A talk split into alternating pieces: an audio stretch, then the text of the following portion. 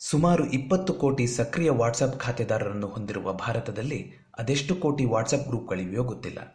ಯುವ ಪೀಳಿಗೆ ತಮ್ಮ ಬಾಲ್ಯದಿಂದ ಡಿಗ್ರಿ ಮುಗಿಯುವ ವೇಳೆಗೆ ಕನಿಷ್ಠ ಪಕ್ಷ ಐದಾರು ಗೆಳೆಯರ ಬಳಗದ ಪ್ರತ್ಯೇಕ ಗ್ರೂಪ್ಗಳಿಗೆ ಸೇರಿಯಾಗಿದ್ದರೆ ವೃದ್ಧಾಪ್ಯದವರು ತಾವು ಎಲ್ಲೆಲ್ಲಿ ಕೆಲಸ ನಿರ್ವಹಿಸಿದ್ದರೋ ಅಲ್ಲಿಂದ ಹಿಡಿದು ಈಗಿನ ಯೋಗ, ರಿಟೈರ್ಡ್ ಕ್ಲಬ್ ವರೆಗಿನ ಗುಂಪುಗಳ ಸದಸ್ಯರಾಗಿರುತ್ತಾರೆ. ಎಷ್ಟೋ ಗುಂಪುಗಳ ಸಹಜ ಸ್ಥಿತಿಯಂತೆ ಹುಟ್ಟುಹಾಕಿದ ಕೆಲವೇ ವಾರಗಳಲ್ಲಿ ಯಾವ ಸಂದೇಶಗಳೂ ಬರದೆ ಆಗೀಗೊಮ್ಮೆ ಹುಟ್ಟುಹಬ್ಬದ ಶುಭಾಶಯಗಳು ಹರಿದಾಡುವುದು ಹೊರತುಪಡಿಸಿದರೆ ಗುಂಪಿನ ಅಸ್ತಿತ್ವವೇ ಹಲವು ಸದಸ್ಯರಿಗೆ ಮರೆತು ಹೋಗಿರುತ್ತದೆ. ಇನ್ನು ಕೆಲವು ಗುಂಪುಗಳಲ್ಲಿ ವಿಪರೀತ ವಾದ ವಿವಾದಗಳು ಪರಸ್ಪರರ ಗೇಲಿ ಮಾಡುವುದು ಎಡೆಯಿಲ್ಲದೆ ಸಾಗುತ್ತಿರುತ್ತದೆ. ಪ್ರತಿ ಗ್ರೂಪಿನ ನಿರ್ವಹಣೆಗೆಂದು ಅದನ್ನು ಸ್ಥಾಪಿಸಿದವರಿಗೆ ಅಡ್ಮಿನ್ ಎಂಬ ಹಣೆಪಟ್ಟಿಯನ್ನು ಕೊಟ್ಟು ಇತರ ಸದಸ್ಯರನ್ನು ಸೇರಿಸುವ ಅಥವಾ ಹೊರಹಾಕುವ ವಿಶೇಷ ಅಧಿಕಾರವನ್ನು ಕಲ್ಪಿಸಲಾಗಿರುತ್ತದೆ. ವಾಟ್ಸಪ್ ನೂತನ ಆವೃತ್ತಿಗಳಲ್ಲಿ ಗ್ರೂಪಿನ ಇತರೆ ಸದಸ್ಯರನ್ನೂ ಅಡ್ಮಿನ್ ಮಾಡುವ ಅವಕಾಶವನ್ನು ನೀಡಲಾಗಿದೆ. ಆದರೆ ಹಲವು ಬಾರಿ ವಾಟ್ಸಪ್ ಮೂಲಕ ವಿಪರೀತವಾಗಿ ಹರಡುವ ಧರ್ಮ, ರಾಜಕೀಯದ ಕುರಿತಾಗಿನ ಅವಹೇಳನಕಾರಿಯಾದ ಅಥವಾ ತಪ್ಪು ಮಾಹಿತಿಗಳನ್ನು ನಿಗ್ರಹಿಸಲು ಸರ್ಕಾರ ಪೀನಲ್ ಮತ್ತು ಐಟಿ ನಿಯಮವನ್ನು ಜಾರಿಗೊಳಿಸಿದೆ. ಅದರನ್ವಯ ಕೋಮುವಾದವನ್ನು ಪ್ರಚೋದಿಸುವ ಅಥವಾ ಗಣ್ಯ ವ್ಯಕ್ತಿಗಳನ್ನು ಅಪಮಾನಗೊಳಿಸುವ ಸಂದೇಶಗಳು, ಫೋಟೋ, ವಿಡಿಯೋಗಳು ದೊರೆತಾಗ ಮೂಲ ಗುಂಪಿನ ಹುಡುಕಾಟವನ್ನು ನಡೆಸಿ ಅದರ ಅಡ್ಮಿನ್ನನ್ನು ವಿಚಾರಣೆಗೊಳಪಡಿಸಬಹುದಾಗಿದೆ. ಮೊನ್ನೆಯಷ್ಟೇ ಒಂದು ಪ್ರಕರಣ ಹೊರಬಂದಿತ್ತು. ಯಾವುದೋ ಫ್ಯಾಮಿಲಿ ಗ್ರೂಪ್ ಮೂಲಕ ಗಾಳಿ ಸುದ್ದಿಯನ್ನು ಬಿತ್ತರಿಸಿ ಸಾಮಾಜಿಕ ವಲಯದಲ್ಲಿ ಆತಂಕವನ್ನು ಸೃಷ್ಟಿ ಮಾಡಿದ್ದರ ಸಲುವಾಗಿ ಆ ಗ್ರೂಪಿನ ಅಡ್ಮಿನ್ನನ್ನು ಐದು ತಿಂಗಳ ಕಾಲ ಸೆರೆಮನೆಯಲ್ಲಿಡಿಸಿ ವಿಚಾರಣೆ ನಡೆಸಲಾಯಿತು. ವಾಸ್ತವವೇನೆಂದರೆ ಆ ಗ್ರೂಪಿನ ಅಡ್ಮಿನ್ ಆಗಿರುವುದೇ ಆತನಿಗೆ ತಿಳಿದಿರಲಿಲ್ಲ. ವಾಟ್ಸಪ್ ನಿಯಮದನ್ವಯ ಗ್ರೂಪಿನ ಅಡ್ಮಿನ್ ನಿರ್ಗಮಿಸಿದಾಗ ಉಳಿದ ಸದಸ್ಯರಲ್ಲಿ ಒಬ್ಬರನ್ನು ಸ್ವತಃ ವಾಟ್ಸ್ಆ್ಯಪ್ ಅಡ್ಮಿನ್ ಮಾಡಿಬಿಡುತ್ತದೆ.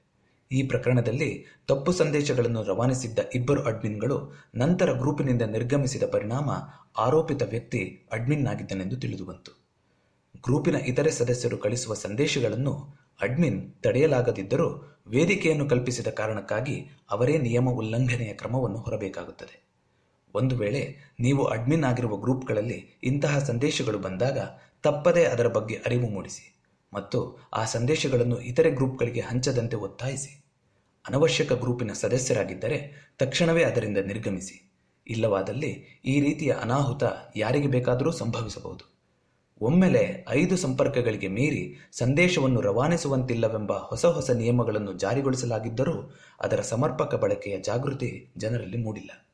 ಹೀಗಾಗಿಯೇ ಅಂತರ್ಜಾಲವೆಂಬುದು ಬಂಗಾರದ ಪಂಜರವೆಂದು ಕೆಲವರು ದೂರಿದರೆ ಇದೊಂದು ತಂತ್ರಜ್ಞಾನದ ಆವಿಷ್ಕಾರದಿಂದ ದೊರೆತ ವರದಾನವೆಂದು ಬಣ್ಣಿಸುವವರೂ ಇದ್ದಾರೆ.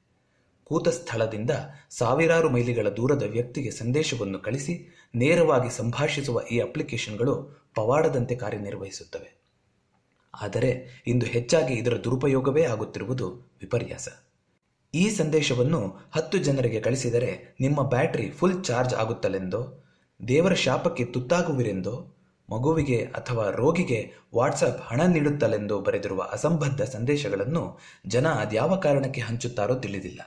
ಬಹುಶಃ ವ್ಯಾಪಕವಾಗಿ ಕುಸಿದ ಇಂಟರ್ನೆಟ್ ಬೆಲೆ ತಂದ ಅಡ್ಡ ಪರಿಣಾಮವಿರಬಹುದು ಆಫರ್ ವೋಚರ್ಗಳೆಂದು ದುಡ್ಡಿನ ಆಕರ್ಷಣೆಯನ್ನಿಟ್ಟು ಜನರನ್ನು ಅಸುರಕ್ಷಿತ ಲಿಂಕ್ಗಳತ್ತ ಕ್ಲಿಕ್ ಮಾಡುವಂತೆ ಪ್ರಚೋದಿಸಿ ಮೋಸ ಮಾಡಲಾಗುತ್ತಿದೆ.